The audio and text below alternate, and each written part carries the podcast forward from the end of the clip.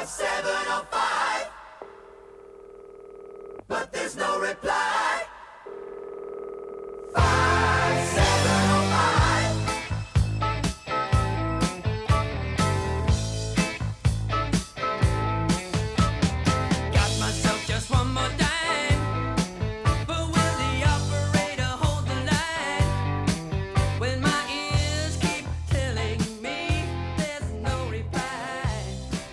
Ho, ho, ho, everybody. Merry Christmas. This week we are celebrating Christmas by hearing from Chris Dunn, bassist for the British rock band City Boy. Now, if you're unfamiliar with City Boy, they really only had one hit to speak of, especially in the States. In 1978, this song right here, 5705, reached number 27 on the charts. If you're unfamiliar with City Boy, their sound is bonkers. It's like Queen, ELO, and Yes all mixed together with a bunch of other weird stuff. It's so cool and so different and so spacey, it's really worth checking out.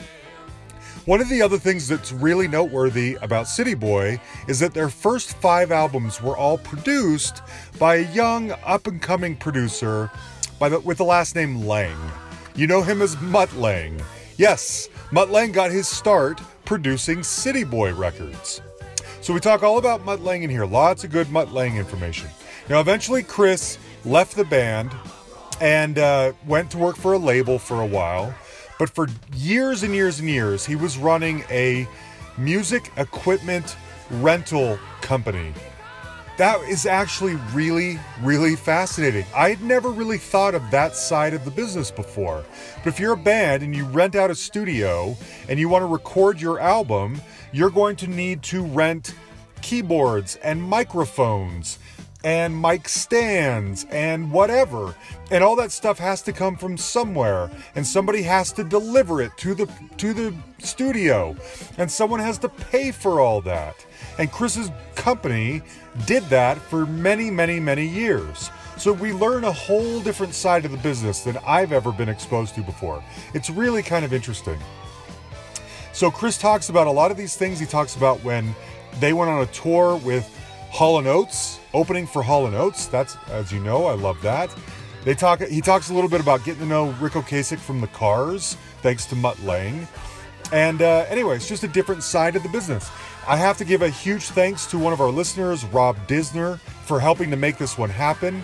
I think it's great. I want to wish you guys a Merry Christmas by listening to Chris Dunn. He called me from his home in Tarrytown, New York, and as you can imagine, because he rents out music equipment, the sound is beautiful. I've had City Boy in mind for a while.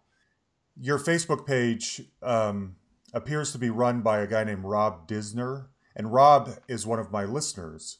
And I contacted him a couple years ago when I made the connection and said, hey, "Do you know the guys in City Boy? I would love to talk to them." And he said, "I don't. I just this is more of like a fan site." But then recently you commented on there or found it or something, and when you did, he pointed to me, said, "John, look, Chris is out there."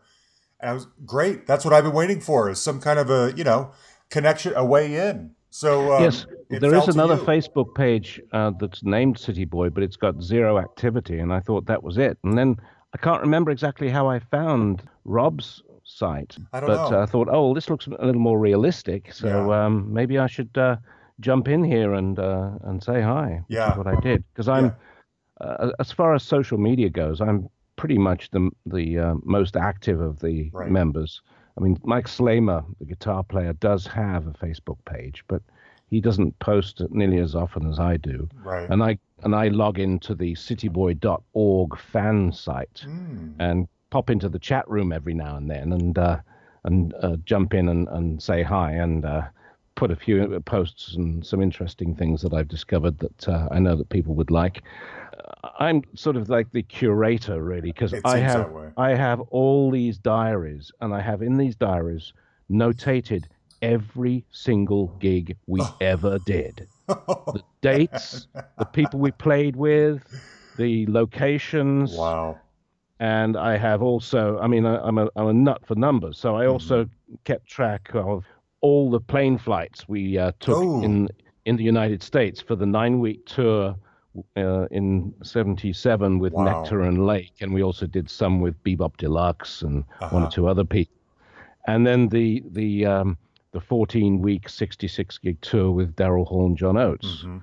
in 1978. And uh, I was just actually looking through the 77 diary, and I discovered that we had done three gigs with Daryl Hall and- John Oates in the 77 tour as well when No we were uh, on the road here, mostly with Nektar and Lake. Yeah. So maybe they were they re- recalled uh, those gigs and thought, hey, that band City Boy from England was pretty good. It'd be nice to have them for an entire fucking tour. How about that? well, that's a good compliment to you. You know. Absolutely. Yeah. Okay, let's save all this because I'm gonna. I Hall and Oates are like my favorite band ever, so I'm gonna be asking you a lot of questions about that. But Right. Um, well, there, there- there's a whole story on them as well. I Good. mean, there's a story around a lot of things, and they all they all seem to interconnect. Even my Hmm. afterlife, after I left City Boy, I continued to inter, intersect with Mutt Lange and Yeah. and and other people that um, that connected with uh, with City Boy. So I've got stories like that, which Good. which the, the the coincidences and and the uh, crisscrossing of of lives is pretty remarkable, really. That's great. Well, good. So that's what we like to hear here. We like to hear a lot of stories, name dropping, you know, all the Right. fun, kind of juicy details. Not juicy in the in a in the sense where you're, you know, say, gossipy or negative, or that's not what I mean. But just those Right. fun stories about rock life and everything. So first and foremost, I have I find it really interesting when I speak with bands like yours who uh, have such a unique sound that basically touches on pretty much every genre there is. And the reason I find people like you so interesting is because I think are you guys sitting back in the very beginning and thinking, you know, we want to be played on the radio and this is what we think uh, pop songs should sound like and then you create what you create or do you sit back and think we are going to do what we want to do and our and our sound is all over the place but um, the people who like us will come to us and that will sustain our career we're not necessarily trying to write pop songs I, where do you Kind- fall ki- into that kind kind of the latter, but not Okay. fully. okay Uh, back in the early days, um, I uh, was working in a music store in Birmingham, for and I started at twelve pound a week, demonstrating classical guitars, and I, I, I uh, really got into ragtime guitar, and I started going to this folk club, which was at the Cherry Trees Motel, about twenty minutes down the road, halfway between Evesham and Stratford upon Avon. And they had a lot of really interesting people playing there, like Ralph McTell and Al Stewart and Mm. many luminaries. I mean, I sat three feet in front of Al Stewart in the front row watching him play guitar back Oh, in the boy. day, and he was just phenomenal. yeah So, anyway, they had these local artists who would come on unpaid, and they were called floor singers, and they were just used as a warm up act. So, I thought, well, I'm going to give it a shot. I've got these ra- various little ragtime instrumental pieces to play. I didn't sing, I just played guitar. Mhm. And I'll just go up and perform. And so I did. And that's how I broke my nerve as well, because when you're trying to play intricate finger picking guitar and your hands are shaking like crazy, right that's the tricky thing. But that's how I ca- overcame my nerves. And people actually really loved the acoustic guitar playing because no, no one else was really doing that except the major artists who came through occasionally. And um, that's where I bumped into Stephen Lol at, at a little floor singers contest. We got together uh, the day after and, and ran through some songs and listened to some albums uh, that we were all um, mutually into. And like what Um, Van Morrison Mm. was one of them, I think. Uh, I'm trying to remember this a long time ago. I'd have to go through my vinyl That's collection okay. to remind myself of all these, but sure um, okay uh, they might come to me as we go ahead. sure Uh, but they were writing some really, really nice, tuneful songs. They were doing like a Simon and Garfunkel type oh, setup nice uh, with Steve playing guitar and and, and uh, them singing harmonies. And so I was coming in uh, with acoustic guitar, sort of coming in and doing a bit of finger picking and playing lead and and, and what have you. And we hit it off. They they had another friend they'd they'd uh, had for some time, uh, Max Thomas, and he came to play 12 string and bongos. And so we were an acoustic folk band. And uh, we ended up playing at the Cherry Trees quite regularly and, and built a, a following. But we decided, you know, we're not really going to go anywhere as a folk band. Right. We need, we need, and we we were also into people like Crosby, Stills, Nash and Young, who were folky, but they had drums and bass. hmm So we thought, you know, if we could add a drummer and a bass player, we'd be a little more rocky, and maybe there'd be a chance we could um, uh, be a, somewhat more successful. Yeah. So that's what we did. And at the time, uh, Mike Slamer was working with me at the music store. I said to him, Yeah, we, we're thinking of adding a bass player. We're looking for people to audition. Do you know anybody? He said, Well, you know, I mean, I play guitar, but I also play bass, so I'll come along and audition. And during the audition, we heard him play guitar, Uh, and we thought, This guy is really pretty darn good. right. So there was a bit of a, uh, a mishmash going on, and I said, "Well, you know, I don't mind making up four, uh, uh, uh, like little riffs on my bottom four strings of my acoustic guitar, so maybe I could play bass." You had never Um, done it up to that point. No, not really. Hmm. And uh, Max Thomas said, "Well, I started to learn how to play piano when I was seven. Chris, you didn't start till you were 13, so I think I should take I should do keyboards because I've got a little more experience under my belt."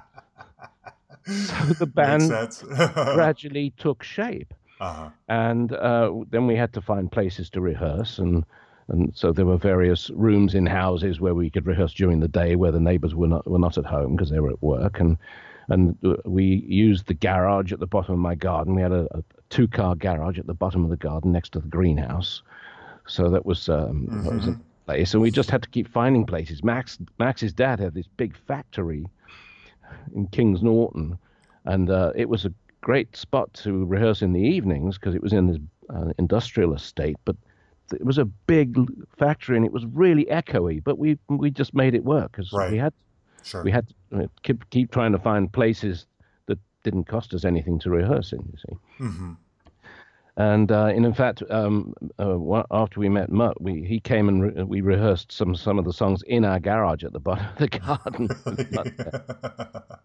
garden. so how I mean- did how did Mutt come along? I mean, was this a situation? Now, for anyone listening, we we should establish here that Mutt was not you know capital M Mutt Lange that we know today. He was not that. He was just starting out. He was probably no different than anyone else. Maybe somebody with a lot of promise. Is the label that you're eventually being signed to? Are they the ones coming to you saying we we think we want to pair you with this up and coming producer, or do you choose him? How did Well- where does he factor into all this? Here's what happened. Uh, we signed a management deal with this Swiss German hairdresser from Studley, Rene Sauter, who was a friend of John Starkey, who managed Jasper Carrott. Now, I don't know if you've heard of Jasper Carrott. I have not. He was a regular performer at the Cherry Trees Folk Club, and he was like a, a folky player, but a comedian too. And he ended up becoming very well known in England, got his own TV show. If you just Google Jasper Carrott, I think Okay. it's Carrott with two T's, uh, and you, you'll uh, you'll see that he became a, a, a megastar. Okay. And so Rene uh, had us go into this little studio in Birmingham called the Zeller, and we recorded some of the songs and did demos of them. And he took the demos down to London and shopped them around the record labels. And Polygram were very interested. And this guy, Chris Pears, who we renamed Crisp Ears, Uh-huh. decided he liked us, came to see us at the gig, and signed us to a deal. And uh, so we said to Chris, "Well, we, we're going to need a record producer because we're going to have to go in the studio and record an album, right?" He said, "Well, yeah." Uh, we said, "Well, we really love "Crime of the Century" by Supertramp. Can you see if Ken Scott's available?" So he said, sure. "I'll make a couple of calls." okay?" Yeah. Ken Scott will drop everything and come work with you guys. yeah. right. And in fact, Ken Scott is now a Facebook friend. I found him and we've become friends, and I Good. told him about this. Yeah. That's classic. Uh, and so Chris Pears came back to us and said, Unfortunately, he's kind of busy right now. Right. But I found this guy who just got off a plane from South Africa. And we're going, Huh? Hmm. Okay. His name is Robert John Lange. Uh, he's been fairly successful with his band in South Africa, but he's not really done much outside the country. But I really think you should meet this guy because he's actually potentially perfect for you. Hmm. So we met with Mutt and we hit it off. And we thought, oh, well, you know, he's got no history. We don't know much about him, but hell, he seems to know what he's talking about. Turned Yeah. out that he was a really great singer, a great rhythm guitar player, Ah. could also play bass, we thought, well, this might be good because I might be able to pick up a few tips from Mutton playing bass. right. 'Cause I'm still a little little uh, green around the ears there. Uh huh. So it, it all started, and we started um, getting Huh. together with Mutt uh, in various locations and routining the songs and and uh, and honing them. And Mutt's method of production is kind of interesting because he will listen to your song and he will completely dismantle it Yeah. and then it sounds that way. back together again Yeah. and it'll be nothing like it used to be, but way better, of course. And it's interesting because I have copies of the demos that we did of these songs, and then you listen to those, and then you listen to the final version we we did in the studio with Mutt, Uh-huh. and it's quite kind of interesting because you can hear what he did to the song. Really? Did he go by Mutt then, or was that a nickname Yes, that came yes, later? Mutt was always his nickname. It was, wa- okay. way back to the days in South Africa. Okay. Interesting. So yeah, you would have had no idea. Give us an example of one of the songs on the first album that he made more special than it would have been otherwise. I knew you were going to ask me that, so I actually have copies of the albums here in front of Oh, me. So good. I Find myself of these. Good. Well, uh, one of the early singles released was the Hapkido Kid. yeah.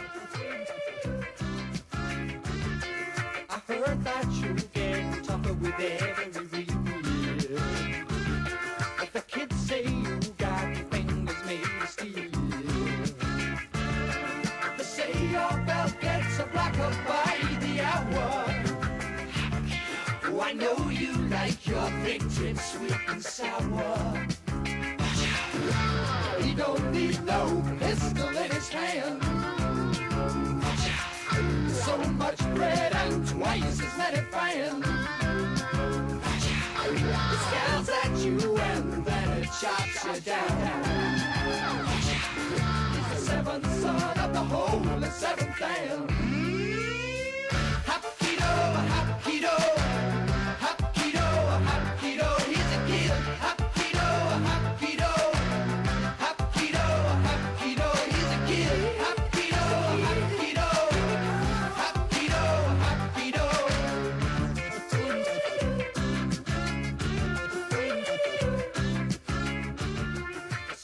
definitely um, put a little more uh, oomph into that song, and it, it actually became a number 32 uh, single in England. And interestingly enough, that song, back in 76, we went in to do Top of the Pops on the 12th of May, 76, and recorded it live in the studio. We were the first band ever to do that. Before that, every band mimed in the studio. Yeah. So they they wanted to do something a little more radical, and they said, "Well, we want to actually have a band perform live while we're recording the show." And that was on the Wednesday, and the show was broadcast on the Thursday, and the single came up uh, out on the Friday. No way. So it was all very good timing for Yes. the promotion of that single, even though it only reached 32, but uh, which is probably higher than it would have done without that top of the True. pops. True. Yeah. And after after that, they had Yes come in and do Yours is No Disgrace live in the studio and all this stuff. And uh, that was the, the beginning of a whole series of, of special things they did. I mean, even bands that didn't necessarily have a, a single out, they would bring them in as a, as a feature on top of the pops. Yeah.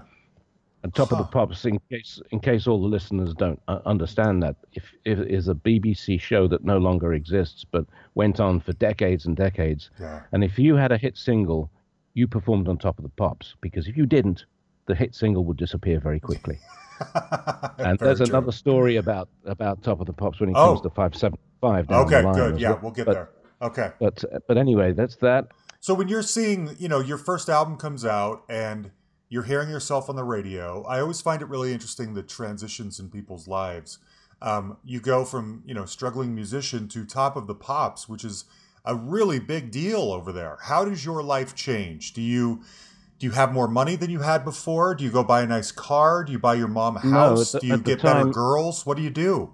At the time, um, I was uh, actually uh, I actually stopped my job at the music store in January 1975 and signed on the dole. so, the dole, the rock yeah, so- star on the so dole. I was getting yeah. about five pound a week, but uh, I was getting by because it was just beer money and and gas was only five shillings a gallon back then, and I was still living at home, so Yeah, I, yeah. I was managing to to struggle through, as one as one does. Um, but of course, the big problem was as soon as we were seen on top of the pops, uh, and we'd I'd go down to my local, and uh, people would expect me to start buying all the rounds. You know, True. of course that wasn't going to happen. So I had to tell them, look, just because you see me on TV doesn't mean I'm a, I'm a rich fuck. Yeah. Right. Not going to happen. right. Right. That was it. That was the main thing, really. yeah. Uh, it didn't seem to um, necessarily affect my love life very much because, for whatever reason, I think it was because I was a handsome young chap. I was attracting the women anyway. So Oh, there you go. There you go, Didn't- Chris. didn't seem to have that effect. I love it. Okay, well let's uh you know, so let's first of all, I think I should say uh Dinner at the Ritz I think is my favorite City Boy album actually. Um, Okay. Yeah, I um it's just quirky enough.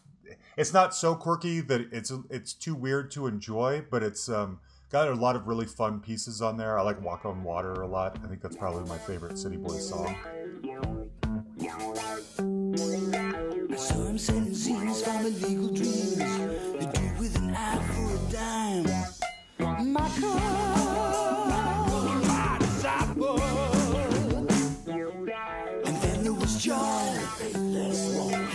Sunny side boy on a money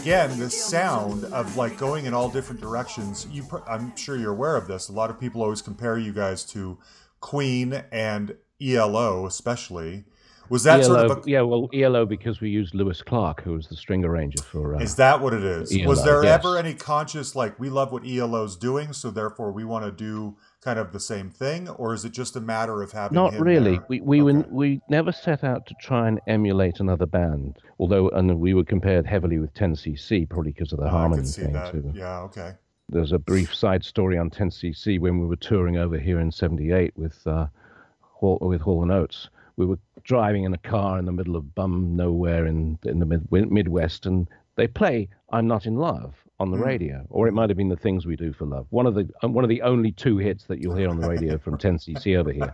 right No, no, it wasn't. It- they were playing "Life Is a Minestrone." ooh off, off the same album as, as it, I'm Not in Love, which we we thought, oh, that's interesting that they're playing that song. yeah And then at the end of the song, the DJ came on the radio and he said, and that was Life is the Mindstrown by Iok. oh no And we looked at each other and went, what this guy doesn't know shit. what It's just moron. ridiculous. Oh my I know. gosh. And it's the funniest story, one of the funny stories. That's crazy. Can you believe that a radio DJ would not even know, well, not even know that the name of the band is 10cc and not IOC, but then probably not even know where the where the name 10cc came from. Yeah. And I bet true. you don't even know that, do I you? do know what that means actually. Oh, okay. So Yep. we won't get into. Yeah, we'll leave it at that. People are welcome to Google that if they want, but I do know where that comes from. Yes. Exactly, exactly. So, so yes, Dinner at the Ritz is um is indeed um one of my favorite albums. In fact, I I love many songs on each album, and I still Mm-hmm. listen to them occasionally because I just still marvel at, at what we were able to create back then. Absolutely. But Dinner at the Ritz became a real centerpiece song, quite often the end of the set song before we went into the uh, encores. And uh, we did a real vaudeville type of thing, you know. Paul and uh, I mean um, Steve and uh, uh, Lowell would put on top hats and tails, and Mm. the roadies would run on with a little table with a candle on it and a couple of wine glasses on it, and so they were, it, they were we were posing as if they were actually sitting in the Ritz, and uh, and, Yeah. and then then the, then Stephen Lowell would get get up, the roadies will pull the table away, and the whole um, song live ended up with uh, with us all at the front of the stage doing high kicks. hmm It was just I'm really really disappointed that we don't have any live concert uh, videos from That's a shame. Yeah. That's All we've got is the is a few TV appearances, you know, a couple of Right. appearances on Top of the Pops, the Kenny Everett show, Yeah. which was, you know, I mean, he's funny as hell, that guy. Were there other bands doing what you were doing? Because uh, I don't know of too many, and I think, if anything, that's kind of back in the '70s, especially. I feel like that was a real calling card. I've seen, uh, for instance, Jethro Tull a couple times. Now, I didn't see them. I'm not old enough to have seen them in the '70s. It was the '80s when I saw them, but they put in a little bit of performance. I remember a, a table coming out at 1.2 and Ian sitting at the table, and someone coming out, I think, in a rabbit costume or something. You know, everyone No, back then is sort of letting their creativity just flow wherever I used goes. to go and see a lot of gigs, especially at Birmingham Town Hall, because it was a great little intimate place. It seats about uh, 1,300 people. And it's uh, it's a very impressive building with a massive organ at the back of the stage there, and uh, and I used to go there, and, and tickets were cheap, very cheap back then. Mm-hmm. So I'd go and see loads and loads of bands, and I honestly don't recall many bands that would put on that kind of a, a show. Maybe Genesis, perhaps Okay. Yeah. True. possibly like do that. But no, I mean, I I don't know if we made any conscious effort to make our shows different. We just went with the flow. We had an idea. We thought, well, let's do this, and let's just make sure the sound is great. And we were uh, one of our criticisms was that we sounded so good live that we were just emulating the album, but we didn't because we did change the arrangements of quite a lot of the songs for the for for the live situation and extrapolated them at the end and what have you. Okay. But um, I I remember I went to see uh, Elton John uh, per, uh, perform at um, Wembley Stadium with the Beach Boys, and Elton John comes on, and uh, he plays the whole of the uh, Brown Dirt Cowboy album, song for song, live Ooh, wow. and every song sounds just like the album. And I'm thinking, I could have just sat at home rather than having to peer through my binoculars to look at those dots on the stage down there and just listen to the album. What am I doing so here? true. But then the Beach Boys came on and just blew Elton right off the stage. really? They were immensely amazing. Yes. wow. Yes, that was that was that made it all worthwhile. Huh. So were you frustrated then by the I mean, uh, no offense, by the lack of real big success? Did you guys feel like you were really onto something and that crowds just weren't getting it?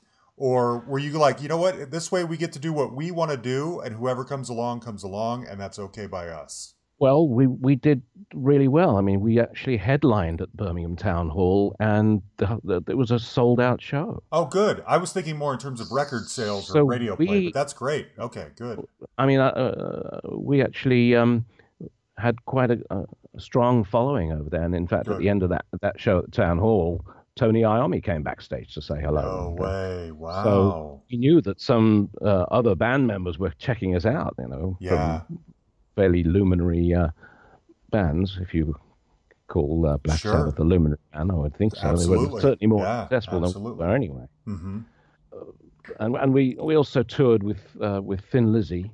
Really? on the Rocktober tour in 1975. In fact, I was just looking up the dates for that tour.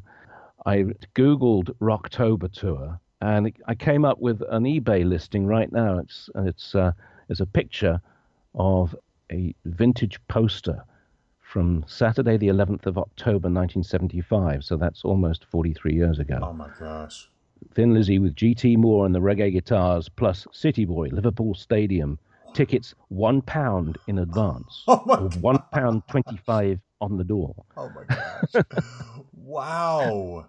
Wow. Now, did you hang out much with Thin Lizzy? Uh, it, do you have a story there? Phil? Um, Anyone else? Yeah, I used to hang out with Phil Lynott. We we used to go to Stringfellows quite a bit afterwards in London. He was And- quite the uh, quite the character, I tell you. Did you was- uh, did you guys do a lot of drugs? no, Oh, okay. no. A City Boy was never into drugs. Max smoked a bit of uh, hash, but Yeah. uh, no, I couldn't. I couldn't do that. Huh. And uh, Okay. cocaine was, was not even on the radar back then. We were we were we were a drinking band. Really. Okay, got it, got it. More But like his at the here's pub. here's a little side story on Mutt. hmm We we get the Thin Lizzy tour because we're on both on Vertigo, so we're label mates. So Mhm. we don't have to pay to get on this tour. Mm. We're invited to play, but there's Mm. no budget because we're not getting paid. They're saying you can come on the tour with us. We can't pay you, and you don't have to pay to get on the tour, but there's no budget. So Mm. we didn't have any money for hotels or anything. So we go into overdrive. We reach out to friends and relatives in each town who've got a floor we can crash on. Right. And then we thought, wait a minute, we don't have a sound engineer to mix our sound. How are we going to do this? And that was a big problem. Uh huh. So we thought, well, you know, we could, we just could ask Mutt if he would do it. And we did. And Really? he agreed. He Really? agreed to do it. Mutt So went Mutt- on the road with you. Mutt went on the road with us and was our sound engineer and slept on the floor with all the rest of us in various way. houses. And it was kind of funny because um, we'd wake up in the morning and Mutt was sitting there cross legged um, meditating because he follows this obscure Indian religion. Okay. And then we get to Glasgow and a couple of us chat up the Lizzie roadies and say, hey, can we sleep on the floor in your hotel room? Oh yeah, no problem. Come on, guys. but the the roadie said, "Look, we've got all the gear in the van here. It's Glasgow. I think we should take it, take the van out, find a a, a a lay-by outside the city and, and park there, and we'll just sleep in the van because it'll be safer. We don't want the van being broken into." Yeah. And so Mutt says, "Oh, great! I'll come with you guys. I don't mind. I'll hang out with you guys in the van. Sure." he just didn't mind roughing it That is great. he was just really remarkable, really. Huh. Incredible. Do you keep in touch with him at all?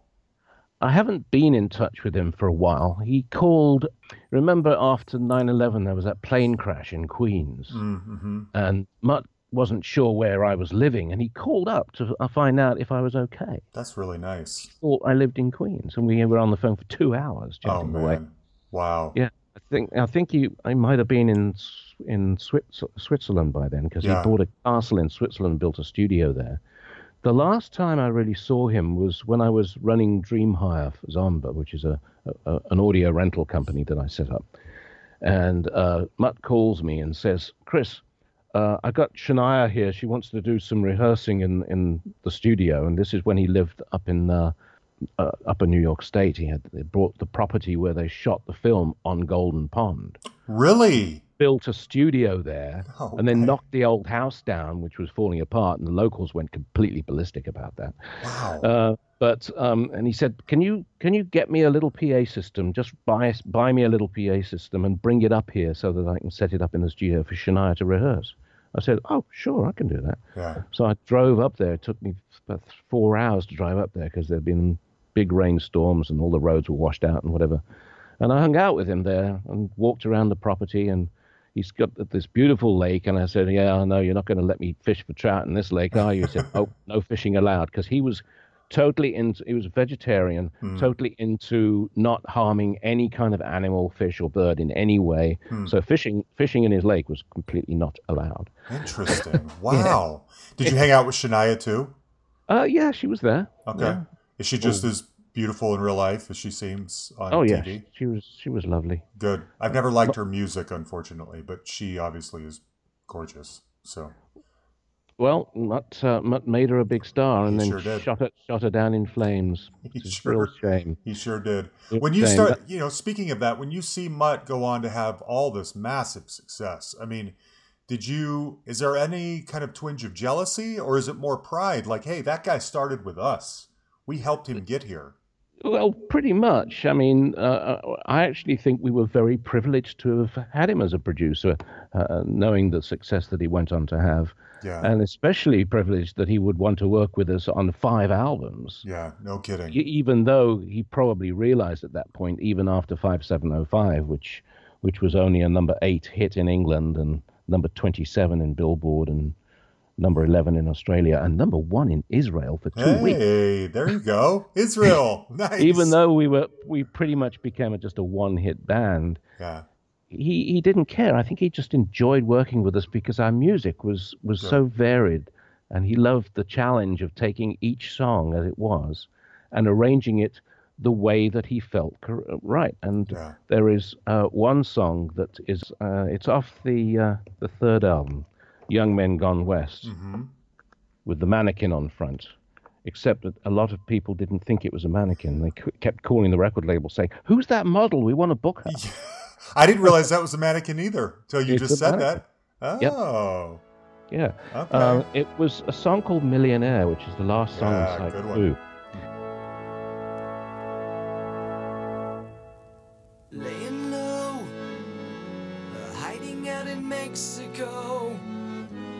Talking to friends But through the eyes of a video, scared to lose, surrounded by fools. You're wanting just to shout it out, but there's nothing left to talk about overhearing chance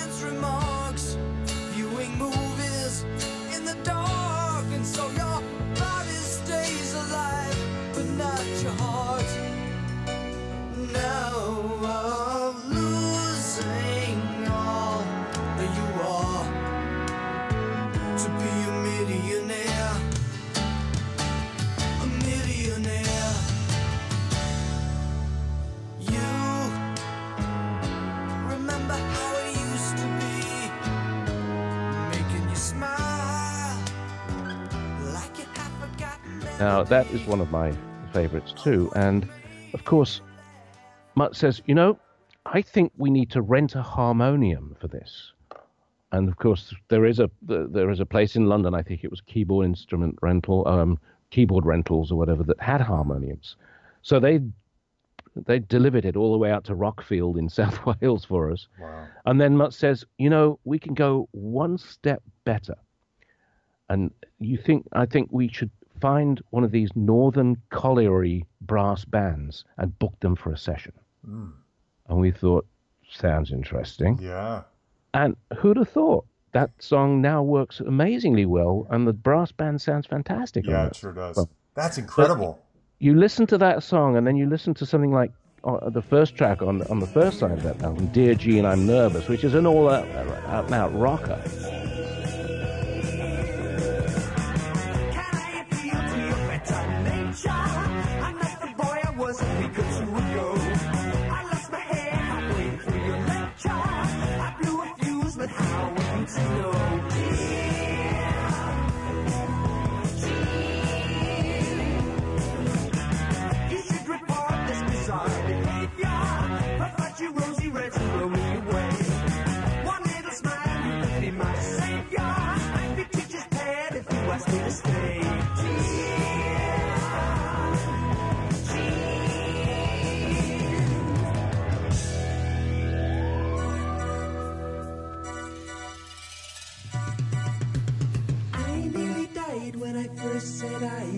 Eyes on your full sun figure. Even your teeth are geometry on your lobes I linger. Each night by the moon sees me stealing your room. I can hear you breathing. Try and compare those two songs, and th- th- there's no way, except for maybe the sound of the vocal harmonies, there's no way that you'd think it was the same band. Well, that's true for a lot of your stuff. I mean, there's it's equal parts Sweet and Queen and ELO and Yes and I mean every little thing is thrown in there. Uh, it, that's what makes it so special and unique. Let's talk about 5705 for a minute because, and I didn't realize this until recently. Originally, that song was called "Turn On to Jesus."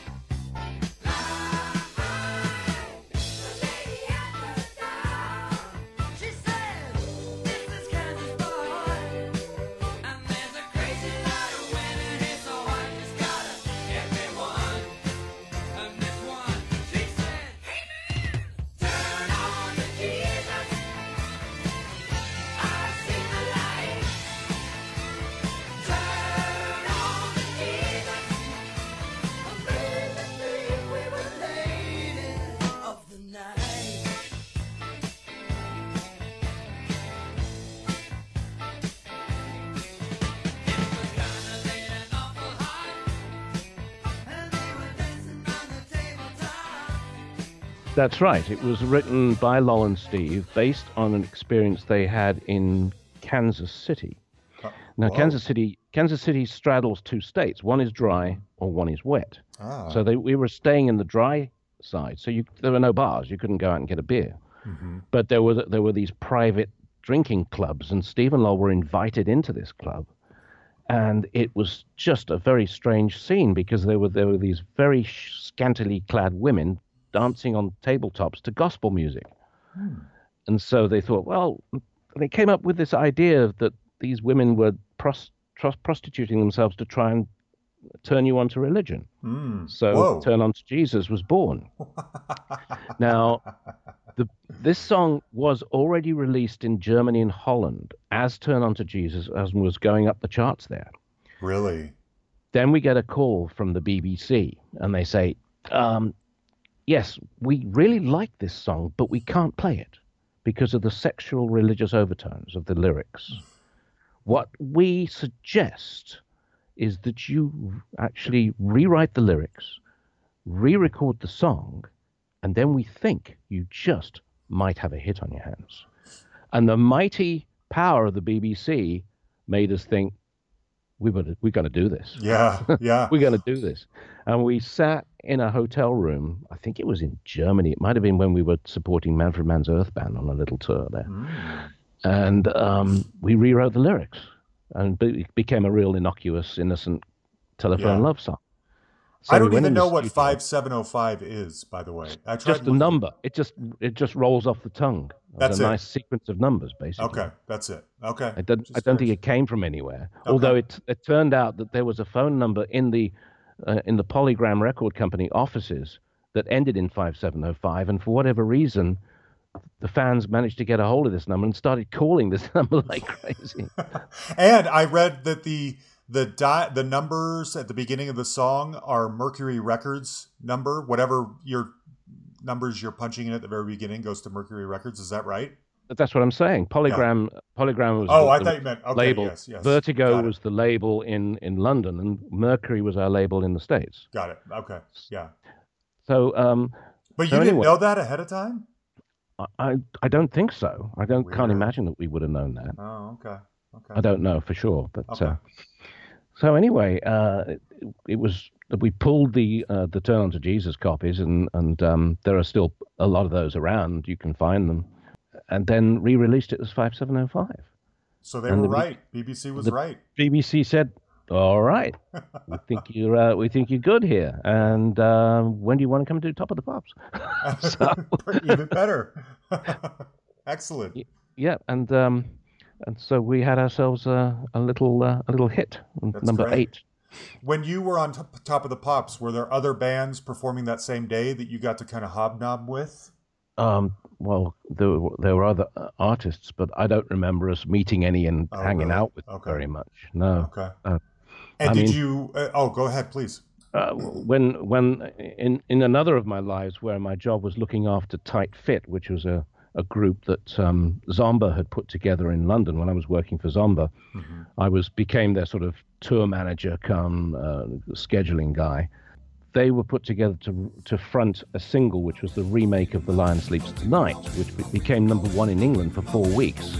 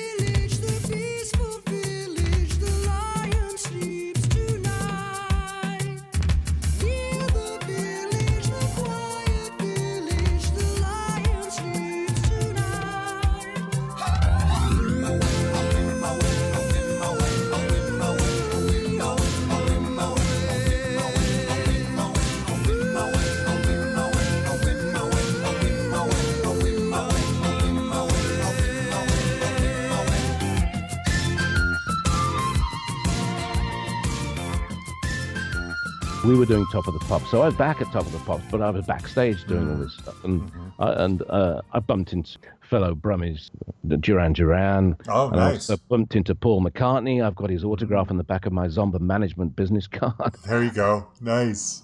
But the, it's funny that song, um, "The Lion Sleeps Tonight," they used session guys to create the song, Oh, and really? the, the the guy that they booked to sing it was Roy Ward, who was the drummer, the second drummer with City Boy, who sang the lead on 5705 because Mutt thought he had a much better voice for that song. And Roy was sworn to secrecy over this, but it eventually came out. And when I when I took Tight Fit, which which ended up being um, uh, a guy and two girls who were uh, uh, who won the audition to become part of the band, I took them on the road and we used uh, the Q-Tips as their music arrangers and, and backing band. Q-Tips was a band that included Paul Young. Oh, right. Right. And so we, we were doing all these gigs in these little seaside towns, no big major places, just little sea, seaside towns. We did a gig in Scarborough.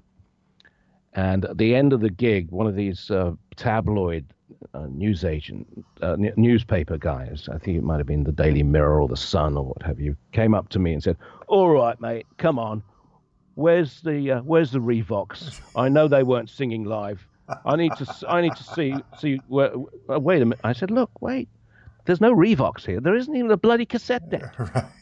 Right. I mean, they were singing live. I'm on the road with them every night. I watch them do this. These guys are professionals. So he's walking around, scratching his head, going, "Oh, well, shit." they didn't believe that, that Right. Fit was a was a real band, but No they could do it. And then at the end of that tour, Paul Young records "Wherever I Lay My Hat," and Everything changes. Yeah, everything changes. And I actually saw Paul Young because he performed at Daryl Hall's little club that he's got Yeah. uh, up the road, Daryl's house Yeah. and he came in to perform there. And I actually bought tickets and went up to see him because I hadn't seen him in decades. Right. And we had a had a fun little chat. Oh, And, good. You know, Paul had a hit with a Hall Oates song. I do. Every time you go away. I just saw him away. here in Denver uh, about a month ago, maybe two months ago, with Midge Ure. On Right. they were going on tour together. That that may have been the same thing you saw. But yeah, that Yeah. was uh, that was a great show. And of course, being it as it was Daryl's place, Daryl would sometimes just show up there. And I was thinking, well, God, if Paul's going to sing that song, I'll bet Daryl will just pop up and and join him on stage. But unfortunately, Hall and Oates were on tour, and so he wasn't available, so he didn't show up. But. But That's the crazy thing. Hall and Oates are still touring. We, we toured with them in Oh, yeah. 1978. Those guys are still going. I just saw them a few months ago as well. Um, tell us some Hall and Oates stories. I uh, Um, they're my all time favorite, and uh, I, it's I've had John Oates on here, and he was such a nice, uh, sweet, gentlemanly man. And Daryl seems a little prickly, and you'll have No, to you'll have to I- tell I- us what I- your experience was. I would say that it was the opposite, really. But Really? Um, when when we first met Mutt and we were chatting away with him, he said, "There's this group in the states named Daryl Hall and John Oates. You need to give them a listen." And at that point, Hall and Oates were unheard of in the in the UK. Eventually, they became megastars over there too. But this was way back before they were even heard of. So, my father um, worked for the BBC, amongst other things. In fact, he was a he was a performer in The Archers, which was a, a radio soap opera. He was also a, a radio DJ, and they sent him all these singles. And so there were hundreds of these singles lying around the house, and I would go through them and listen to them. There was Sinatra, there were Elvis, and a whole bunch of them. I thought, well, these might be worth something, you know. So I asked him if he needed them for anything, and he said, no, no, I don't need them anymore. You can do with them what you want. So I'd pack a hundred singles into a big bag, and I'd take them down into downtown Birmingham, and there's a record store called Reddington's Rare Records. I think it's gone now, and they specialized in selling used records. And I'd hand over this bag of singles at the front desk and say, "Can you let me know how much credit I can have for these?" And I'll bet there were some gems in there, especially if it was Elvis or Sinatra Yeah, or whatever. They're probably worth a bit of money, you know yeah. and they'd go through them, and about half an hour later, they say, "Okay, uh, Chris, you can, uh, you can, you've got about 110 pounds credit here." I thought, "Holy shit!" And they were selling albums in perfect used condition for two pound fifty a piece. So I would just go and gather all these albums that I'd seen that I liked, Uh-huh. including a Hall Oates one, which was bigger than both of us. Was the album Oh, good one. That's great. and then then and I wouldn't have to spend any money. I thought I'm building my- um, an album collection of records I want to listen to, and just getting rid of Dad's All Crap at the same time. What a great idea! so I took all these albums home and put on the Hall Oates album, and I thought these guys are just fantastic. Mm-hmm. And eventually, using the same method, built up my collection and got every single Hall Oates album that was ever released. yeah. And so to end up actually doing a tour with them was was remarkable. And um, That's crazy. And, And, uh, and you did become somewhat friendly. I mean, uh, I don't know if you kept in touch after this Not or really, no, Okay. not really. We would play these little nowhere towns where there wasn't even a club to go to after the gig. So what would happen is uh, they would book an extra hotel room, and everyone would bring the leftover booze back from the dressing Mm. room, and we'd just hang out in the hotel room and party. And yeah. two, at least two or three times, I ended up sitting on the bottom of one of the beds chatting with Daryl because he Sure. was just really friendly. Yeah. John Oates, John Oates was never never around to be seen at these these little. Really? Huh. I don't know what, I what he wonder did. why. I don't know whether he was the guy who got all the women or whatever and took them back to his hotel room. Perhaps I don't know. I don't know. Did you notice any like tension between them? What was the sort of the dynamic of their relationship at that time? Um, I didn't notice any Anything. anything other than Okay. other than other than they the fact that they just weren't partying together Okay. after the gig. Hmm. Okay. But it was it was a fascinating tour, the one that we did in 1978, because uh, the band that they had with them was the band that played on Elton John's Rock of the Westies album. Oh. Caleb Quaye, Rod, Roger Pope, and Kenny Passarelli. I don't think I knew that. All, all Brits. Oh, yeah. So so we ended up chatting more with them than uh, than Hall Oates really Okay. because Huh. fellow Brits. But Okay. uh, just briefly, um, another part of the story, seeing as I brought up my father and, uh, and the Archers, yeah. when when I first met Stephen Lol, I discovered that Lol's father was the late Edward J. Mason, who had created the Archers and written all the early episodes. Really? My father had been an actor in The Archers for 27 years. No they wrote him out of the show when I was in my uh, mid to late teens, I think.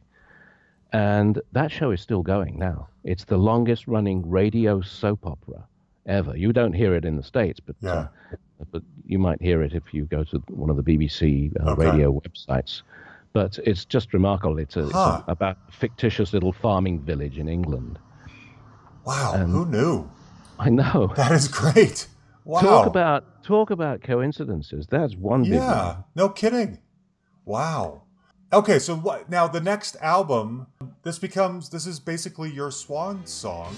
You you choose the day the earth caught fire, by the way, I should say the name.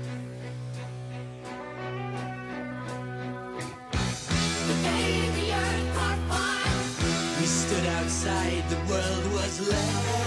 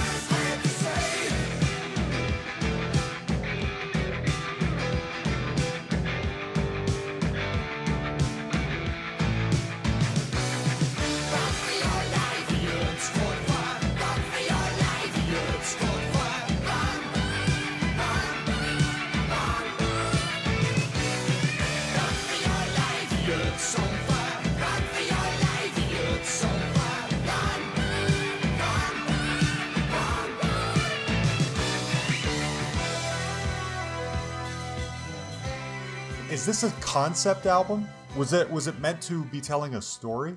Well, here's, what we used to do, you see. We had all kinds of different snippets of, of potential songs. And sometimes we would say, well, we really like this bit, but it doesn't stand up on its own. Hmm. So if we add this bit and this bit, then we've got one of our sort of mega concept songs. And it would we, we didn't approach this album necessarily with the idea of it being a concept album. In fact, when you when you look at it closely, really th- the only two songs that are anything to do with the potential end of the world type scenario are the first two. After that, it's all kind of interrupted. Well, I mean, it's not. There's not really anything that, No. that ties the other songs in to, to being uh, anything like a, a Okay. Recurring story through the whole album. Yeah. But that's true for a lot of, you know, not every concept album is a perfect narrative. There's, it's often, it's often loose ends like that. I just wondered if that was the idea going into that album as well. Um, Um, I don't know what what uh, what your favorite song is off that album, but I really honestly think that Modern Love Affair should have been approached Ooh, as a potential single. yeah. It should have been a single, really. It's It's just so one. catchy. Yeah.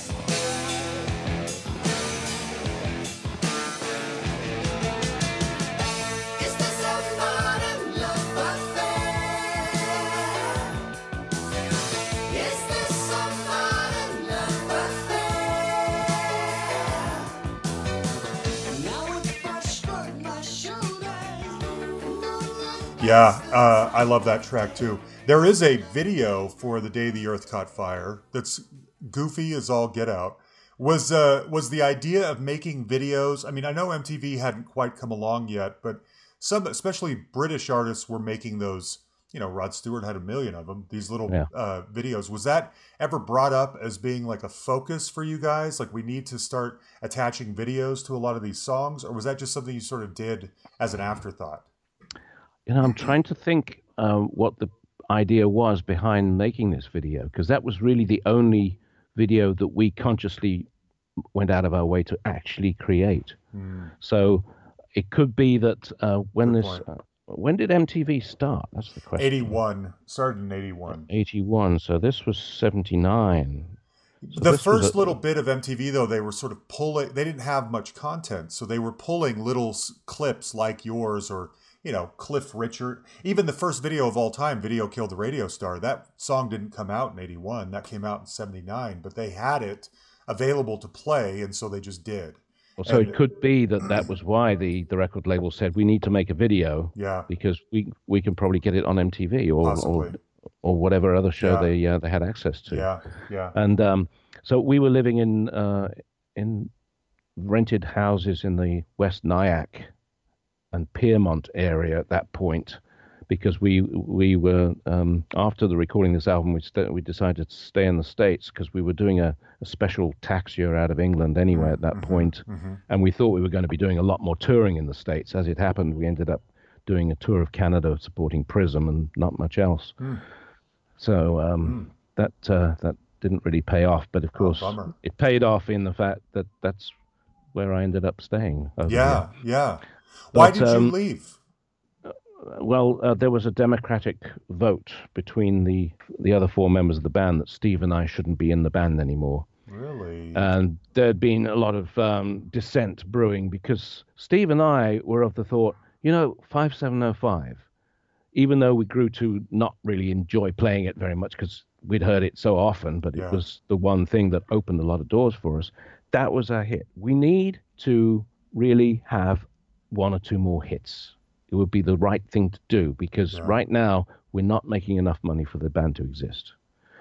So um, we had this argument that we need to write more hits.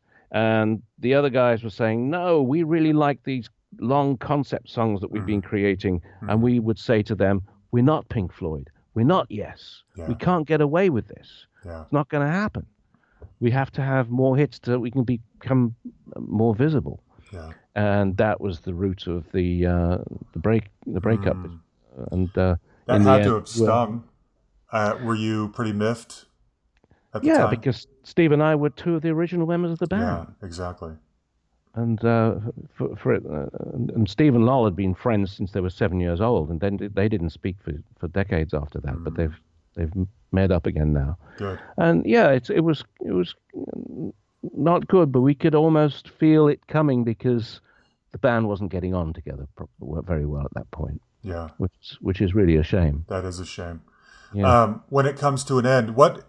Now you go on to work for Zomba Music after this, but I don't know if that happened immediately. And the reason I ask is because, and this is a question I ask a lot of my guests, is I'm always curious what that next morning is like when you, for anyone who's you know been used to going to work at a certain job for a while and then they get laid off or fired or whatever. That next morning when you don't have to go to work is a there's a there's a weird feeling involved and i wondered if that occurred to you like i can no longer make a living as a musician i have to do something else did you have Yeah. a moment like that Um, yeah, I mean, I did actually go and meet with one other guy in the city who was a guitar player, and we hung out and jammed, and it didn't feel right. yeah And I, I, I thought, you know, I don't know if the rest of my career is going to be worthwhile me attempting to be a, a bass player because I've only ever known this one band. Mm-hmm. That's where I learnt to play bass.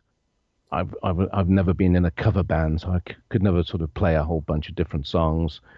So I decided it's time to move on. Yeah. And moving on meant getting a green card so I could mm. legally work in the States. So I had a girlfriend who I'd met in Chicago. She was an American citizen, one of the half million Polish who live in Chicago. And uh, that's the largest population outside Warsaw, by the way. interesting i didn't realize okay Yeah. Uh, so we uh, eventually got married at City Hall, kept it secret for two and a half years, but I immediately applied for a green card. huh So I actually, I actually had to uh, get uh, two tests for syphilis one in order to get married, and one in order to apply for a green card. You had to get syphilis tests back then. well luckily you passed i assume Yes.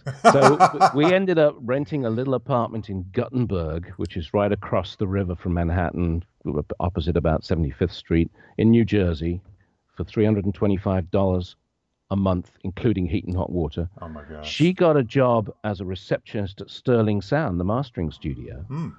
I got a job as a messenger, and I'd drive my little AMC Spirit out to JFK to Swiss Air, pick up uh, in, hepatitis infected livers packed in dry ice, and deliver them to the hospitals on the Upper East Side uh, for research. oh my gosh. Yeah, exactly. And you then- had to have been thinking like just a, a few months ago i was performing in front of thousands of people and now i'm driving a van. Does that bother you? Is that a hard thing to swallow or are you kind of glad to be away from it all I was of the opinion that it was probably the right thing to, for me to uh, be uh, be doing at that point. I w- Okay. and I was driving my own car, not a van, and Oh. I'd been to Crazy Eddie's and had it kitted out with this most incredible sound system. so I didn't mind driving in the traffic Ah, in New York because if I got stuck in a jam, I just cranked up the music and sat back. Yes, I love it. "Yoo-hoo." I So it was kind it. of fun. that's great But but um, then I then I f- eventually went back to England to uh, visit my folks because I hadn't seen them for 17 months because while I was applying for a green card, you can't leave the country. Mm, sure So I stopped off in London on the way and met with Ralph Simon, who was Clive Calder's uh, uh, right hand man at Zomba, just to see what was going on. And I was there with Clive, uh, Ralph, for two hours, and he was on the phone for most of the time to other people. And I thought, well, yeah, I don't know if I want to be in this crazy business. yeah And then he offered me a job. Mm. He called me up and said, "I've got a job for you. Let me know if you're interested." And it was uh, it was for tight fit. Mm. And I sort of, sort of said, "Well, you know, I mean, we've pretty much got our roots put down in the states now, so maybe not." So I went back, chatted with Tisha, my wife, and, and mm. I said, she said, "Look, this might be your only chance to be, be stay in the music business when you know how much you loved it. Yeah. So why don't you just give it a shot? Go over there, start working for Zomba. If it works out, I'll come and join you. Meanwhile, I'll just stay here in the apartment and keep working at Sterling Sound." Wow. So I went, came over to England in 1982, and two days after I got to England, the Lion Sleeps Tonight single reaches number one and Oh stays my gosh. stays there for four weeks. So I launched into this crazy situation where I'm taking the band all over to do these interviews and TV shows and what have you, and we're getting mobbed by fans everywhere. Yes. I'm thinking, gosh, I, I, I should have been trained as a bodyguard because it was just nuts. We did TV shows in East Germany, in Poland, in um, in Hungary, I think it Yeah. was. We did a, a, a TV show in Brussels with Sasha Distel. I don't know, know if you know who I Sasha. Distel is. Uh-uh. He was never big over here, but he was a massive popular crooner guy in, uh, from France, very popular in Europe. Wow. Uh, It just worked out. great. yeah, we shot videos in Venice and Saint Tropez. I mean, it was just it was just Oh a lot my of fun.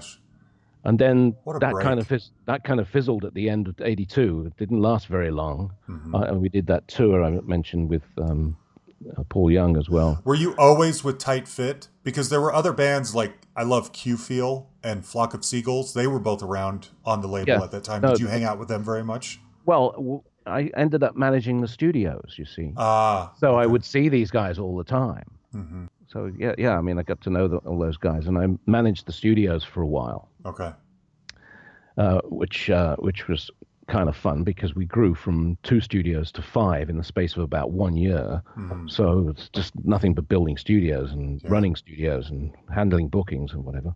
Although Mutt comes in with uh, with the cars to do Heartbeat City, in, and he's in for eight months. Uh-huh. So uh, for about a year or so, there were no bookings to be taken because all the other studio, the second studio, was completely booked out with all the Jive Records projects, like back to the 60s or what have you. Interesting. And um, and yeah, so my job was to make sure that uh, that the cars had everything they needed in the fridge, you know, in the way Uh-huh. of vodka and what have you. That I'd uh, I went to the local. Uh, the local Costco over there, which is called Macro back then. uh-huh. Now you've got Costco in England, but uh, Yeah. Okay.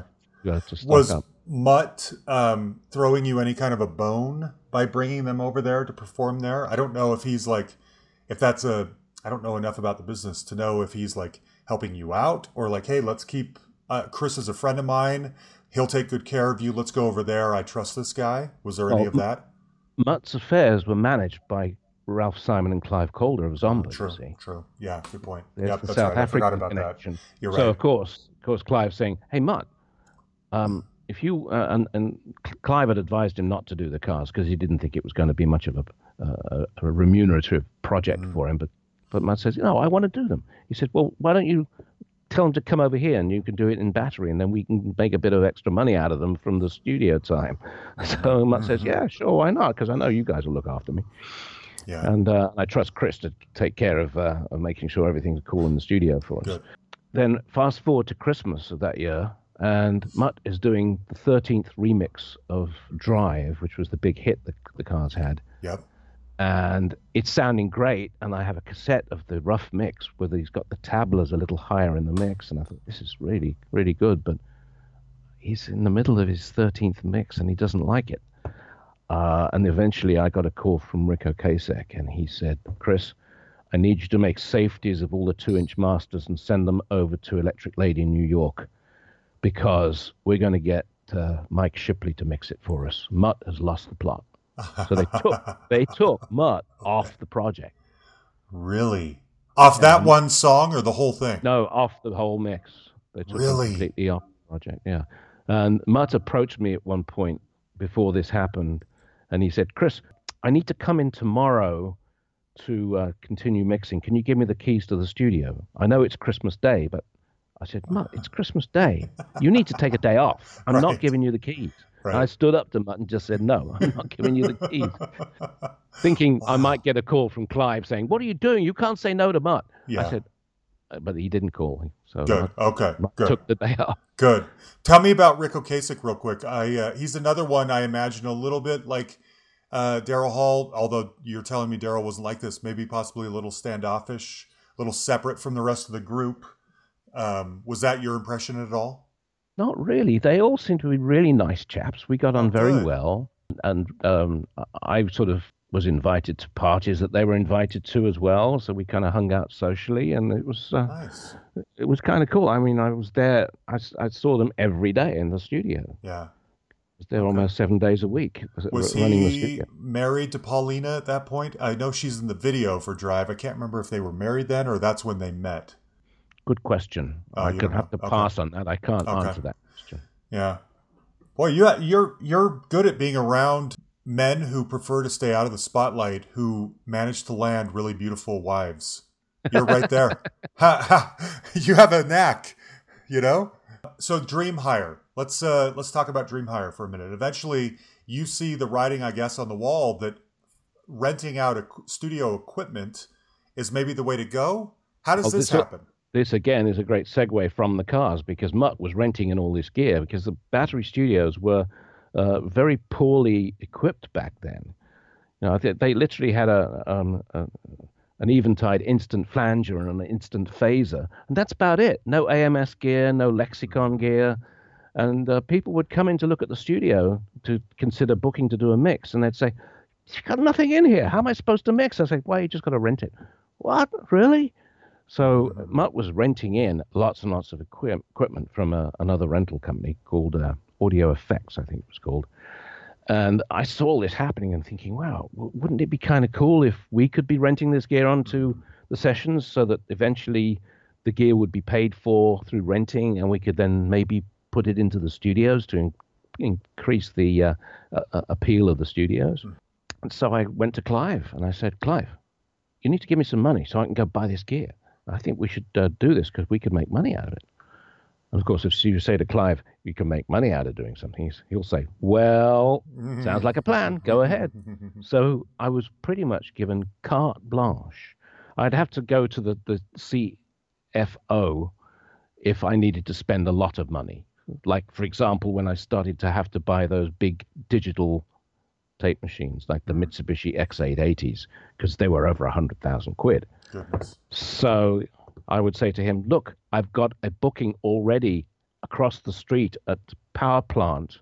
They've got uh, this guy coming in and he wants to rent it for three months. I'm going to an immediate three month rental, which will make us this much money. And he said, Okay, Mm. send me the invoice. so Wow. Zomba would just buy all this bloody gear and I Yeah. could spend however much I want buying whatever I felt I needed.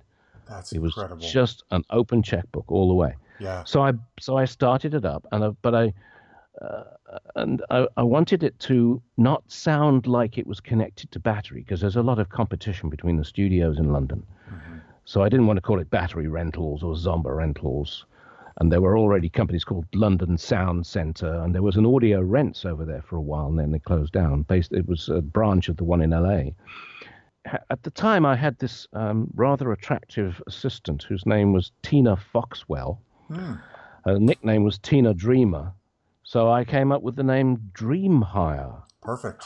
In, in England, you use the word hire for hiring inanimate objects like cars and what have you. When it's different over here, you use the word rent for that purpose. But Yeah.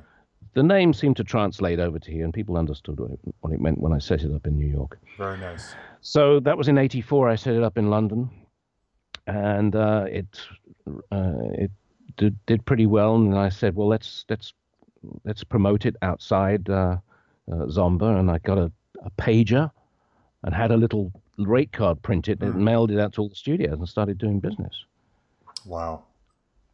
When you go back to the studios and you, you know, people are renting out your equipment and everything like that, do you ever have a, a twin, not jealousy, I don't know if that's the right thing, but sort of, do you ever feel nostalgic? Like, I used to be the guy in the studio recording this stuff, or are you like feeling this new business venture of mine is doing so well, I don't even think about that stuff anymore. That's right. Yeah, I mean, this was my uh, um, yet another of my many lives was Yeah. was running running Dream Hire, to the point where Clive decided that they wanted to set up branches in uh, in the states, and so he offered me that job, and I eventually took it, and came moved to New York in '88. Found someone else to run Dream Hire in London, kissed that lot goodbye, threw a big leaving party on a boat. Uh, moored on the Thames. Samantha Fox came to the party. Ooh, she was one of the jive artists. You know, she Yeah. she'd walked into the Jive Records offices one day and said, "I want to become a singer." and of course, the, the A&R guy, Steve says, "Uh, okay, we don't know if you can sing, but we'll find a way. We'll figure it out. Sign here." and there was a, a piece of equipment that that because this was way before Pro Tools and way before Auto Tune, and she wasn't the greatest of singers back then. Uh, she might have improved now with a bit of vocal coaching, but uh, but there was one piece of equipment called the Publison Infernal Machine. It was the only piece of French equipment I think we ever owned, French made, and that did the trick. It was able to take vocals and tune them in. Interesting. Yeah, so that was the secret of uh, Okay, Samantha Fox's Samantha uh, success. Now let me tell me, you, I want touch me. I want your body. If you want to play it, that's the song. that's the one. I figured that's the one. That's the only song of hers that comes to mind. Honestly, I don't know anything else. No, Um, that's the only one I can remember. So let me tell you, I am not a gearhead at all. So I I asked this question because for anyone who's listening that is a gearhead, I want to know what like some of your more popular or rented pieces of equipment would have been. But I'll give you a forewarning: if you go too far down a rabbit hole, you're going to lose me completely because I I have no comprehension of that stuff. But for the people who listen who might be interested, what were some of the most important pieces that you know would get rented out the most often? Oh, um, well, vintage tube microphones like uh, Telefunken Elam 251s and Neumann U47 tubes were very popular um, because uh, a lot of the uh, studios didn't necessarily have those in their inventory. And if a vocalist came in and the engineer said, We've got to have one of these mics, then uh, the studio would say, Well, we don't have one. So they'd say, Well, you're going to have to rent one then. So the studio would rent it in and add it to the bill. And uh, a lot of that vintage equipment, like Teletronix LA2As and especially Fairchild 670s, these Fairchilds were big, big old compressors that were made for rec- uh, for radio stations. They had a whole bunch of tubes in them. They were really fragile and took a lot of maintaining. Dreamhire ultimately owned seven of these, and uh, we would get them. For, we'd pay three or four thousand dollars for them. When I sold the last two at the beginning of 2016, when I started to liquidate, one of them I'd bought. I bought it for twenty-two thousand off some guy in New York, and I sold it for forty-four thousand. Wow. Basically, Jeez. they're antiques, Yeah. and people just have to have them. Yeah. And, uh, And so when you bought a piece, let's let's take a, a piece like that. Uh, for example, back in the day, you say you bought a, one of those for two or three thousand dollars. How much would Mhm. you then rent it out for? it varied. I mean, in the, at the end, I was renting it out in New York for 285 a day. A day. Okay. because it was it was uh, very difficult to find a Fairchild that sounded really good in good working order. Hmm. So uh, we cornered the market there Yeah. pretty much. I mean that that one I was talking about, I bought it off another rental guy, Okay. and uh, I bought it in '98, I think, and sold it in 2016, and it earns about 102,000 in rentals in its lifetime. Wow. Okay. So That's it did good. fascinating to me. Okay.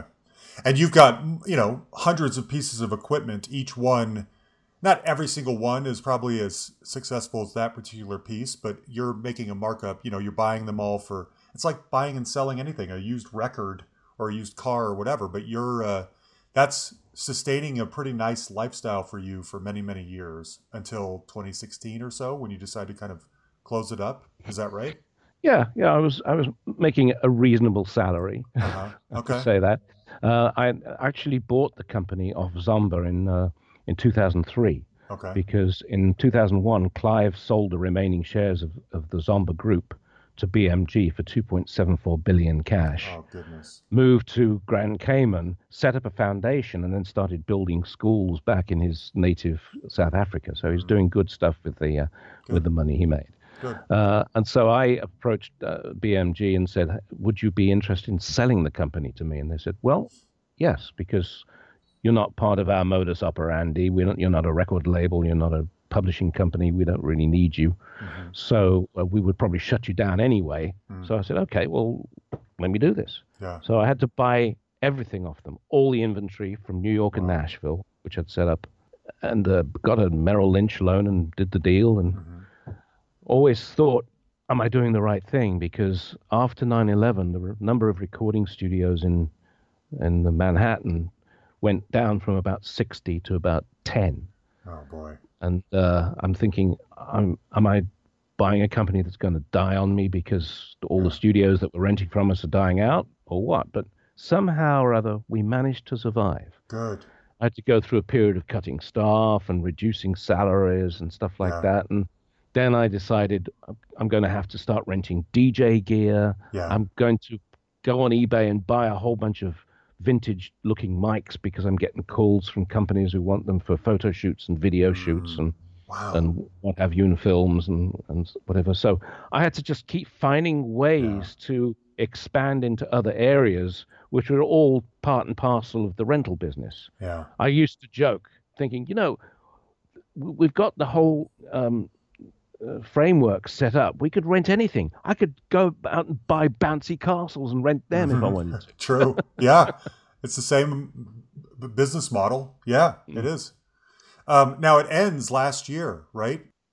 Is this bittersweet? Or you? I, I think I read in the article that you sent over to me that you're actually feeling quite content about this. I'm ready to be done. I'm ready to move on. Probably like you did with your music career too. It's ready to move on to the next thing.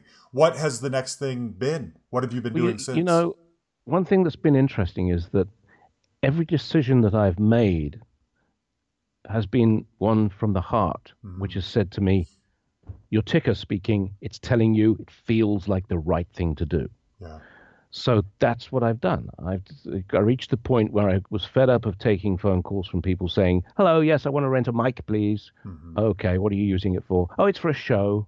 Okay, does it need to be wired or wireless? Oh, I don't know. What does that mean? Oh, Oh, do you have a sound system? "Ah, I'm not sure. I'll have to check.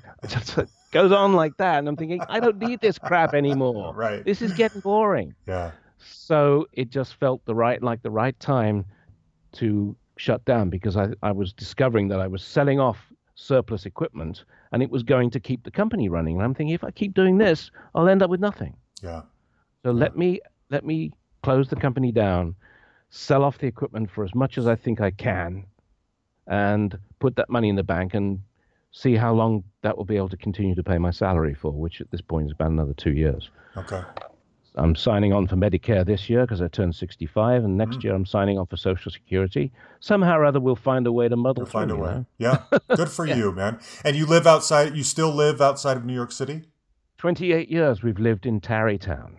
Good for you. We've got this great little house that's right on the Hudson River, right overlooking the Tappan Zee Bridge, which is now the new Tappan Zee Bridge, which mm. they're calling the Mario Cuomo Bridge, but we're not calling it that. We're calling it the new Tappan Zee Bridge. And there's a brief story, which again uh, is music business oriented, that about this house. When when uh, we first looked at the house, we thought this is great. Let's put an offer in, and someone else had an offer in, so we put our offer in, and, and uh, everything was going well. And then Tisha was riding around while I was working, riding around with a real estate agent, looking at other houses in the area. And so they were talking about this house, and uh, and the real estate person said, "Oh yeah, um, I know who's got an offer in on that house. His name's Michael Jones, and he's something to do with Marathon Recording Studios." So Tish, of course, gets on the phone to me right away and said, "Who's this Michael Jones at Marathon?" I said, "I'm not sure, but if it's anything to do with Marathon, they've probably got no money because Marathon is always owing us money. It's always really difficult getting paid by them." Turns out that Michael Jones was the real name of Kashif. oh, Kashif. sure. Kashif is a record producer who worked in the early days with Whitney Houston. Yes. He did a lot of his stuff in Marathon and owned some equipment that was in Marathon.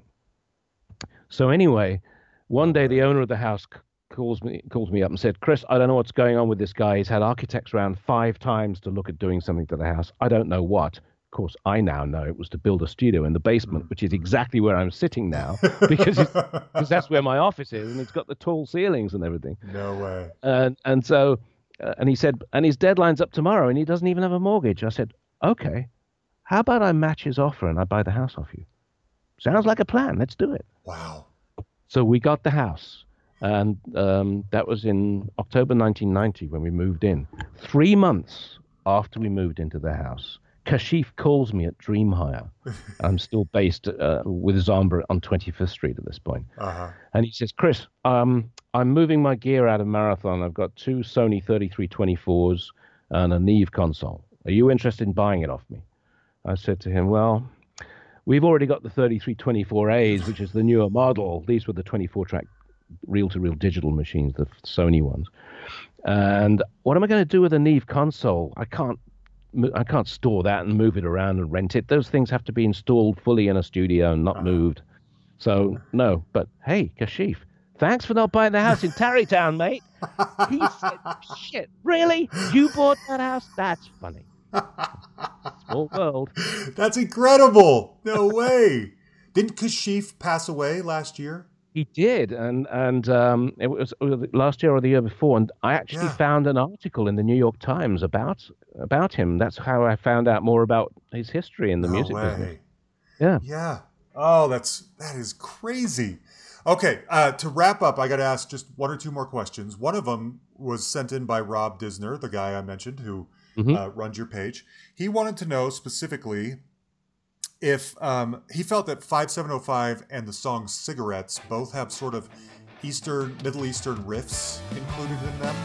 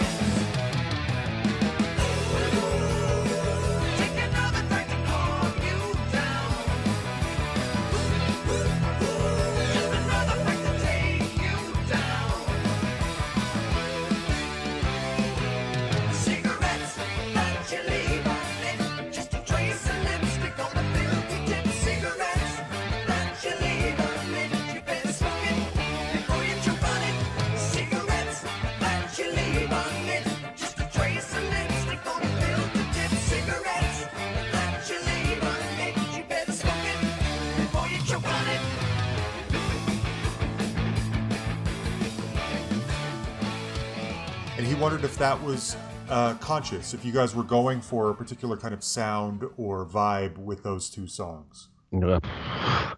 Uh, I don't think so. I'll have to listen to the beginning to see about this Middle Eastern riff thing. Uh-huh. It might have been Mike's style of guitar playing at that particular Maybe. time. I don't know. Okay. He's, but uh, he's been compared with um, with a, a lot of people like Ritchie Blackmore and um, and Brian May and uh, uh, and um, what's his name from Bebop Deluxe as well. Um, what's his name again? I don't know that band that well. You got, oh, Bebop Deluxe is great. You've got to have a listen to them. Okay. Great. Bill Nelson. Bill Nelson Oh, okay. was the guitar player in uh, Bebop Deluxe, which are all very good guitar players. Oh, good. Okay. And Mike has actually got a um, has released some records uh, in his own rights. Well worth going on to Spotify and having a Good. listen to those if you Okay. check them out. I will, Search for sure. Mike. That's S L A M E R, n- only one M, not Slammer. Right. Yeah. Okay. Good. And then um, I'm curious how is it true that Huey Lewis is playing harmonica on "It's Only the End of the World"?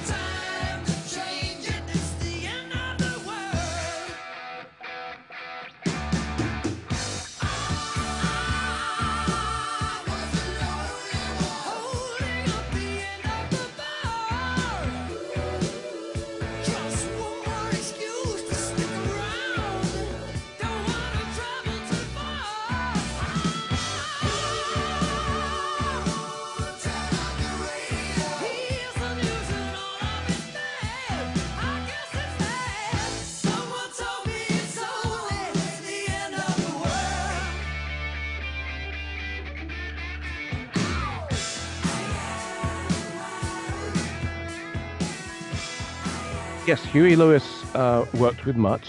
Uh, he had a that's band the connection. Clover.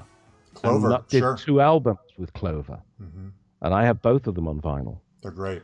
Yeah, and so that was the connection. Okay. And, uh, and uh, when we were in Rockfield at one time, um, the Van der Graaf Generator were there, and we got the sax player in to do a session from them. So we were just using whoever happened to be around. One other little related story that Yeah. you might want to fit in here that I, we didn't touch on was Steve. Steve Lunt was his real name. He- he, his middle name was Steve Broughton. hmm Uh, and he dropped the name Lunt uh, for stage purposes because it rhymes with a nasty word. and it, interestingly enough, he got a check from the PRS one day, which was made out to Steve Broughton, but it was the Steve Broughton who is Edgar Broughton's brother, who played on um, Tubular Bells. no, no way. Was, he, he thought, this is not right. This seems like a lot of money. yeah.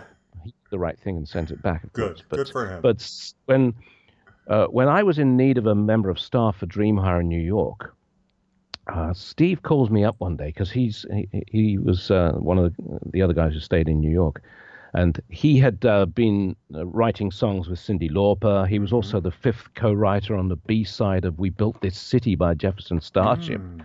So he'd Wow. been making a bit of money doing this, but he called me up and says, uh, "Chris, I'm going through a rough patch with my writing, and I really could use a job because I need some health insurance." So I said, "Well, you're in luck because Dream Hire needs somebody." Now, Steve, you don't have any experience in the rental world, but who the hell does? Because it's a very niche thing anyway. But you've been in studios, you know about gear, you have an English accent. You'll do great. All you got to do is answer the phone and take rental orders. Yeah. Oh, that's So great. he came and worked with me at Dream Hire for a year. While he was there, because we were in the Zomba building on 25th Street. While he was there, he bumped into Clive a couple of times in the elevator. and Clive said, Ah, yes, hi, Steve. I understand you're working for us. That's great. Then I get a call from Clive one day, and Clive says, Chris, I might have a project that I want to give Steve a try with. Would you mind if I borrowed him? Because I've interviewed 75 A&R guys because we're trying to find someone who can help break the Backstreet Boys Oh my gosh. in the States. Uh, they're doing well in other parts of the world, but not in the Mhm. States. And I haven't been able to find one because all these other guys think we're still a rapper label and they want to come and work with rap bands, Yeah. rap artists. yeah. So I said, Clive, if it's anything to do with A&R, that's just what Steve needs to do because he's not enjoying working at Dream Hire. You've got to be a, a weird chap to to get Sure. a kick out of working in the rental business. Yeah. So anyway, he ended up creating a position for Steve, in the director of international A&R. No way. But he didn't give him the Backstreet Boys because he got something else. And he got this 15 year old girl they'd just signed, whose name's Britney Spears. Yes. Steve became Oh. Britney Spears A&R guy, was oh totally Oh in charge of launching her career, finding the songs, and finding the producers, and sitting in on every session to make sure everything ran smoothly. That was Steve's new life. That's incredible. Yeah. What stories he must have. Oh my gosh. Oh yes, yes indeed. Are you in touch with him at all? Yes, in fact, he's he's working on a, a project at the moment, and he needed to borrow some mics from me, so I lent him some that I. Perfect. hadn't sold. Perfect. and um, he's working on this project, which I can't go into detail on yet, but That's it okay. should be coming to fruition at some point soon. It might be very interesting. That's great. Well, this was fascinating, Chris. I was hoping that we could shine a light on City Boy and all their great music that people probably don't know because maybe they only know 5705. And I feel like we did that and we got some great stories. So thank you so much for talking to me. I really, really appreciate it. You're welcome. Please listen to City Boys records on Spotify. It won't cost you anything, and I think you'll be very surprised and very happy. Absolutely. I've been burning through all of them on that. There you have it, Chris Dunn.